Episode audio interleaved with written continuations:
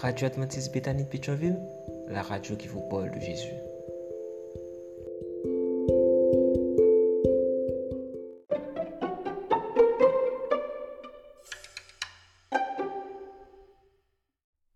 Leçon 5 du 27 janvier au 2 février.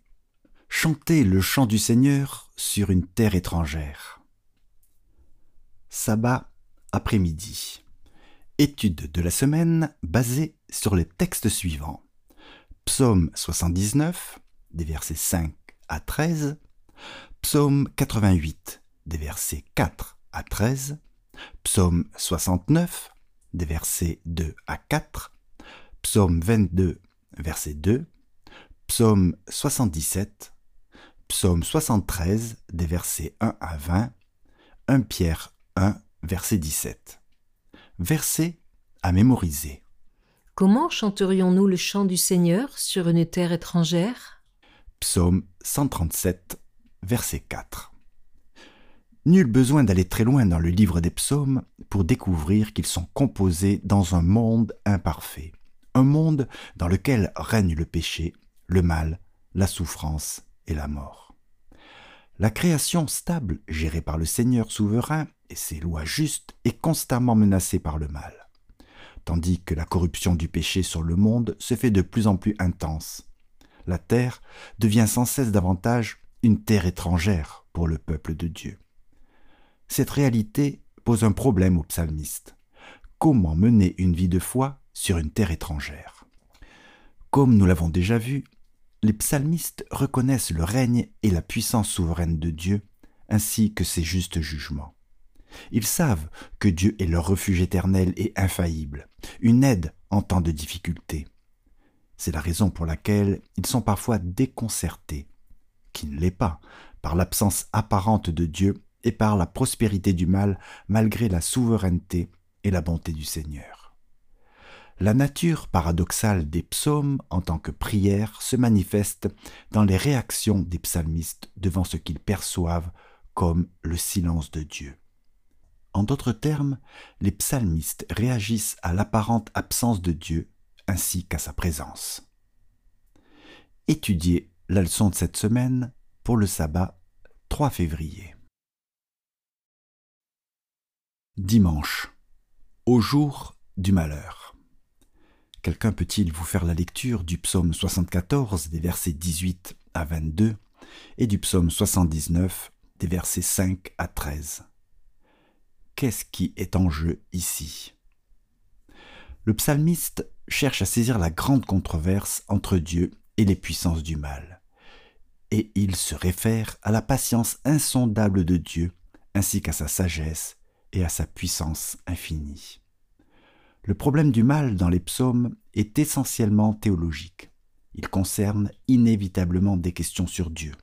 Ainsi, la destruction de Jérusalem et du Temple est considérée avant tout comme un scandale divin, car elle a donné aux païens l'occasion de blasphémer Dieu.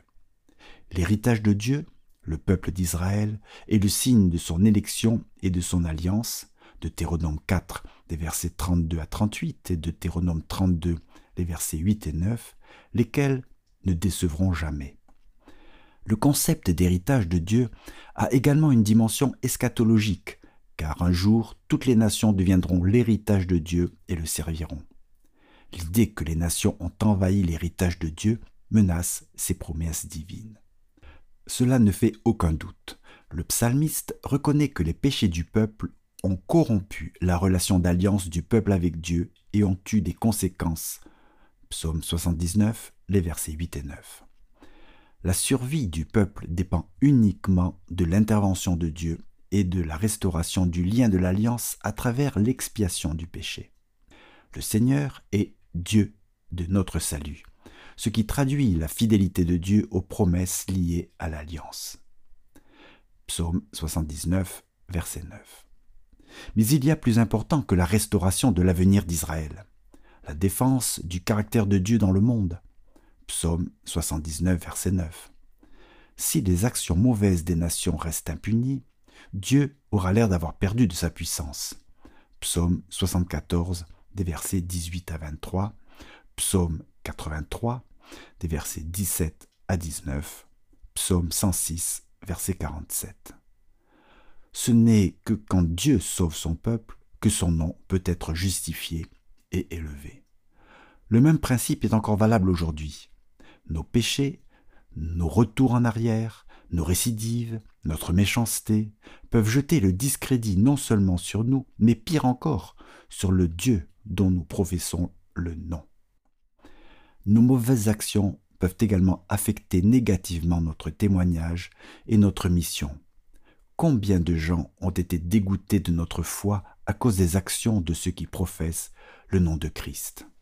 L'honneur de Dieu, l'honneur du Christ sont en jeu dans la perfection du caractère de son peuple.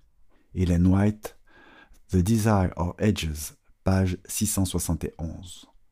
Comment comprenez-vous cette vérité importante et que signifie-t-elle dans votre vie chrétienne personnelle? Lundi, à l'article de la mort. Quelqu'un peut lire pour vous le psaume 41 des versets 2 à 5, le psaume 88 des versets 4 à 13, et psaume 102 les versets 4 à 6, 12, 24 et 25. Quelles expériences décrivent ces textes? Vous reconnaissez-vous? Ces prières réclamant d'être délivrés de la maladie et de la mort démontrent que les enfants de Dieu n'échappent pas à la souffrance dans ce monde. Les psaumes révèlent les terribles afflictions du psalmiste. Il est dépourvu de force, il se fane comme l'herbe, il n'arrive plus à s'alimenter, il est mis à part avec les morts, il gît dans la tombe, tel un soldat tombé au champ d'honneur. Il est répugnant aux yeux de ses amis, il souffre et désespère. Ses os collent à sa peau. De nombreux psaumes partent du principe que le Seigneur a permis les problèmes à cause de la désobéissance d'Israël. Le psalmiste reconnaît que le péché peut entraîner la maladie. Par conséquent, il mentionne le pardon qui précède la guérison. Psaume 41, les versets 4 et 5. Pourtant, certains psaumes, comme le psaume 88 et le psaume 102, reconnaissent la réalité de la souffrance des innocents, bien qu'elle soit difficile à comprendre. Dans le psaume 88, Dieu est accusé d'avoir conduit le psalmiste au seuil de la mort. Psaume 88, les versets 7 à 9. Remarquez cependant que même quand il prononce les plaintes les plus audacieuses, sa lamentation est un acte de foi, car si le Seigneur dans sa souveraineté permettait les problèmes, il pouvait aussi restaurer le bien-être de son enfant. À l'article de la mort, le psalmiste se souvient des miracles de Dieu, de sa tendre affection, de sa fidélité et de sa justice. Psaume 13 et 88, verset 11. Malgré son sentiment d'être frappé par Dieu, le psalmiste s'accroche à lui. Bien qu'il souffre, il ne rejette pas l'amour de Dieu, et il sait que Dieu est son seul salut. Ces appels montrent que le psalmiste connaît non seulement la souffrance, mais qu'il a aussi une connaissance intime de la grâce de Dieu, et que les deux ne sont pas nécessairement incompatibles. En bref, le fait que Dieu permette la souffrance d'une part et qu'il nous en délivre d'autre part, sont deux démonstrations de sa souveraineté suprême. Savoir que Dieu est au contrôle suscite l'espérance. Quand on lit le psaume 88, à la lumière des souffrances de Christ, nous sommes impressionnés par la profondeur de son amour, lui qui a bien voulu passer par la mort pour le bien de l'humanité. Méditer sur Jésus en croix et sur ce qu'il a souffert à cause du péché, c'est une réalité Dieu en Christ a souffert plus qu'aucun d'entre nous. Pourquoi cette réalité doit-elle nous aider à garder la foi, même dans les moments de souffrance et d'épreuve? Mardi. Où est Dieu? Demandez à quelqu'un de vous lire le psaume 42 des versets 2 à 4, le psaume 63 verset 2, le psaume 69 des versets 2 à 4 et le psaume 102 des versets 2 à 8. Qu'est-ce qui cause autant de chagrin au psalmiste? Il n'y a pas que les souffrances personnelles et collectives qui font souffrir le psalmiste, mais aussi, et sinon plus, l'apparente indifférence de Dieu face aux épreuves de ses serviteurs.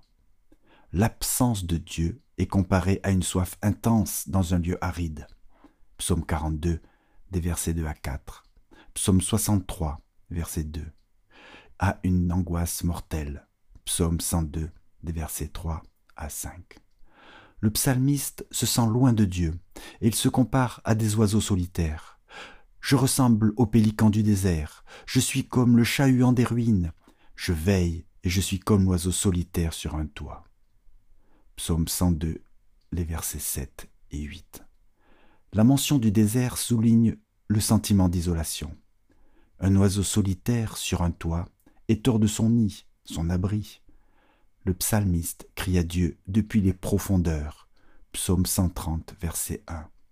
Comme s'il était englouti par de grandes eaux et s'enfonçait dans la boue des profondeurs. Psaume 69, les versets 2 à 4. Ces images décrivent une situation oppressante dont on ne peut s'échapper à moins d'une intervention divine. Qu'on vous lise le psaume 10, verset 12, le psaume 22, verset 2, le psaume 27, verset 9, et le psaume 39, verset 13. Comment réagit le psalmiste face à l'apparente absence de Dieu? Chose remarquable, les psalmistes décident de ne pas rester silencieux face au silence de Dieu il croit résolument en la prière, car la prière est adressée à un Dieu vivant et bienveillant. Dieu est toujours là, même quand on le croit absent. Il est toujours le même Dieu qui les entendait par le passé. Alors ils sont confiants. Il les entend aussi maintenant.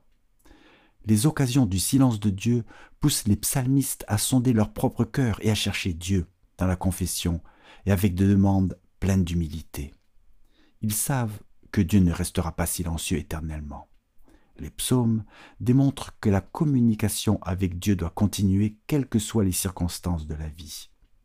Que peut-on apprendre des réactions du psalmiste face à l'absence supposée de Dieu? Comment réagissez-vous quand Dieu semble silencieux? Qu'est-ce qui soutient votre foi? Mercredi. Sa parole a-t-elle disparu pour l'éternité? Quelqu'un peut-il vous lire le psaume 77 Quelle expérience l'auteur traverse-t-il?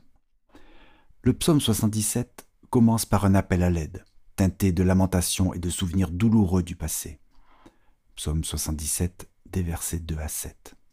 Tristement, le psalmiste se tourne vers Dieu de tout son être. Il refuse d'être consolé, sauf si c'est Dieu qui s'en charge. Pourtant, le fait de se souvenir de Dieu semble intensifier son angoisse. Je me souviens de Dieu et le gémis. Psaume 77, verset 4. En hébreu, Hama, gémir, décrit souvent le grondement des eaux déchaînées. Psaume 46, verset 4. De la même manière, le psalmiste est dans un état d'agitation intense. Comment le souvenir de Dieu peut-il produire des sentiments de détresse aussi intenses Une série de questions troublantes trahit la cause de son angoisse. Psaume 77, des versets 8 à 10. Dieu a-t-il changé? Dieu peut-il trahir son alliance? Le contraste saisissant entre les actes salvateurs passés de Dieu et son apparente absence à présent fait que le psalmiste se sent abandonné de Dieu. Si Dieu a changé, alors le psalmiste n'a plus d'espoir et il a du mal à accepter cette conclusion. Pendant ce temps-là, le psalmiste n'arrive pas à dormir, car le Seigneur le maintient éveillé. Psaume 77, verset 5. Cela nous rappelle d'autres personnages bibliques dont les insomnies ont permis à Dieu de faire avancer ses desseins. Genèse 41, des versets 1 à 8, Esther 6, verset 1, Daniel 2, des versets 1 à 3. La longue nuit blanche du psalmiste lui permet de réfléchir aux actes de délivrance de Dieu par le passé mais avec une nouvelle détermination. Psaume 77, verset 5 et verset 10. L'assurance que le psalmiste reçoit de Dieu, ce ne sont pas des explications sur sa situation personnelle, mais plutôt une confirmation que Dieu est fidèle et digne de confiance, comme avec Job. Le psalmiste est encouragé à s'attendre au Seigneur dans la foi, sachant que c'est aussi lui qui a accompli des miracles dans l'histoire passée d'Israël. Psaume 77, des versets 12 à 19. Le psalmiste prend également conscience que tes traces n'ont pas été connues. Psaume 77, verset 20. et reconnaît la direction de Dieu, même dans des situations où sa présence ne va pas forcément de soi pour des yeux humains. Le psalmiste reconnaît que Dieu est à la fois révélé et caché, alors il loue ses voix mystérieuses et souveraines. Réfléchissez à des situations de votre passé où le Seigneur a agi dans votre vie. Comment cette vérité peut-elle vous aider à gérer la situation que vous vivez en ce moment, quelle qu'elle soit? Je dis que le juste ne soit pas tenté. Si quelqu'un peut vous faire la lecture du psaume 37, les versets 1 et 8, le psaume 49, des versets 6 à 8, le psaume 94, des versets 3 à 7, et le psaume 125, verset 3. Quelle difficulté le psalmiste rencontre-t-il? Ces psaumes se lamentent sur la prospérité actuelle des méchants et le problème que cette réalité pose aux justes. Non seulement les méchants prospèrent, mais parfois ils méprisent aussi Dieu ouvertement et oppriment les autres. La question est troublante tandis que le sceptre de la méchanceté, psaume 125, verset 3, domine le monde, le sceptre de droiture, psaume 45, verset 7, semble vaciller. Dans ce cas, pourquoi ne pas abandonner et adhérer au mal comme les autres? Que l'on vous lise le psaume 73 des versets 1 à 20 et 27. Comment le psalmiste traverse-t-il cette crise? Quelle est la fin de ceux qui se confient en des choses futiles? Écoutez également 1 Pierre 1, verset 17. Dans le psaume 73, tant que le psalmiste restait focalisé sur l'iniquité actuelle qui règne dans le monde, il était incapable d'avoir une vue d'ensemble selon la perspective de Dieu. Le problème que posait la prospérité du mal à sa foi l'accablait. Il croyait également que l'argument sur l'inutilité de la foi s'appuyait sur la réalité. Mais le psaume 73 montre que ces choses ridiculisent ceux qui ignorent le premier verset de ce psaume, qui est le résumé de tout le psaume. Oui, Dieu est bon pour Israël, pour ceux qui ont le cœur pur. Texte de Johann Bugenhagen, Reformation Commentary on Scripture. Donner Grove, Hill, Intervariosity Press, 2018, page 11. Le psalmiste est conduit au sanctuaire où Dieu règne en souverain et il comprend qu'aujourd'hui n'est qu'une pièce du puzzle et qu'il doit considérer la fin, quand les méchants seront jugés par Dieu. Le fait que le psalmiste ait compris cette vérité dans le sanctuaire et confessé sa folie montre que c'est spirituellement que l'on peut saisir la réalité et non en suivant la logique humaine. Quel réconfort la promesse du jugement divin sur le monde et le mal vous apporte-t-elle quand le mal semble en grande partie rester impuni. Vendredi, pour aller plus loin, quelqu'un peut vous lire le psaume 56, Hélène White, La joie dans le Seigneur, page 101 à 111, dans le meilleur chemin. À l'instar des psalmistes, les croyants de toutes les époques se demandent de temps à autre comment chanter les chants du Seigneur sur une terre étrangère. Notre foi le règne souverain de Dieu est mise à l'épreuve, parfois même à rude épreuve. Et il peut nous arriver de nous demander si Dieu est au contrôle ou s'il est vraiment aussi puissant et aussi bon que le prétendent les Écritures. La foi biblique suppose souvent l'incertitude et l'appréhension tout autant que la confiance et l'assertion. Parfois, l'incertitude et l'appréhension notamment face au mal et à l'absence apparente de Dieu peuvent être presque insupportables. Et pourtant, l'incertitude ne doit jamais porter sur Dieu, sur son caractère de justice et d'amour et sa constance. Les psalmistes sont peut-être dans l'incertitude quant à l'avenir, mais ils en appellent souvent à l'amour et à la fidélité indéfectible de Dieu. Psaume 36, des versets 6 à 11, Psaume 89, les versets 2 et 8. De même, nous sommes appelés à suivre cet exemple. Rassemblez toutes vos énergies, regardez en haut et non à vos difficultés, et vous ne tomberez pas en chemin. L'ombre se dissipant, vous verrez bientôt Jésus tendant la main pour vous aider, et tout ce que vous aurez à faire, ce sera dans une foi simple, de saisir cette main et de vous laisser conduire. À mesure que grandira votre confiance par la foi en Jésus, l'espérance naîtra en vous. Hélène White, Témoignage pour l'Église, volume 2, page 264. Les moments où Dieu semble cacher sa face ne sapent pas l'efficacité de la prière. Au contraire, ces occasions poussent les psalmistes à sonder leur cœur, à se souvenir des actes de salut de Dieu et à le chercher dans la confession et l'humilité. Psaume 77, des versets 11 à 13, Psaume 89, les versets 46 à 52. La foi se fortifie en se confrontant aux doutes et aux influences contraires. L'expérience acquise lors de ces épreuves a plus de valeur que les bijoux les plus précieux. Helen White, Testimonies for the Church, volume 3, page 555. À méditer. Quelle tension les psalmistes vivaient-ils face au mal? Quelles tensions similaires avez-vous vécues et comment les avez-vous gérées? Comment garder la foi dans ces moments-là? Où devons-nous chercher des réponses quand notre foi en Dieu est mise à l'épreuve par des épreuves ou des personnes dont les propres souffrances les poussent à remettre en question la bonté et la puissance de Dieu? Comment répondre à la question fréquente sur le mal dans un monde créé et soutenu par un Dieu d'amour tout-puissant? En quoi le thème du grand conflit nous aide-t-il à répondre, au moins en partie, à cette difficulté D'autres émissions aussi intéressantes sont aussi disponibles sur notre site radioadventistebethany.com et aussi sur toutes les plateformes de podcast.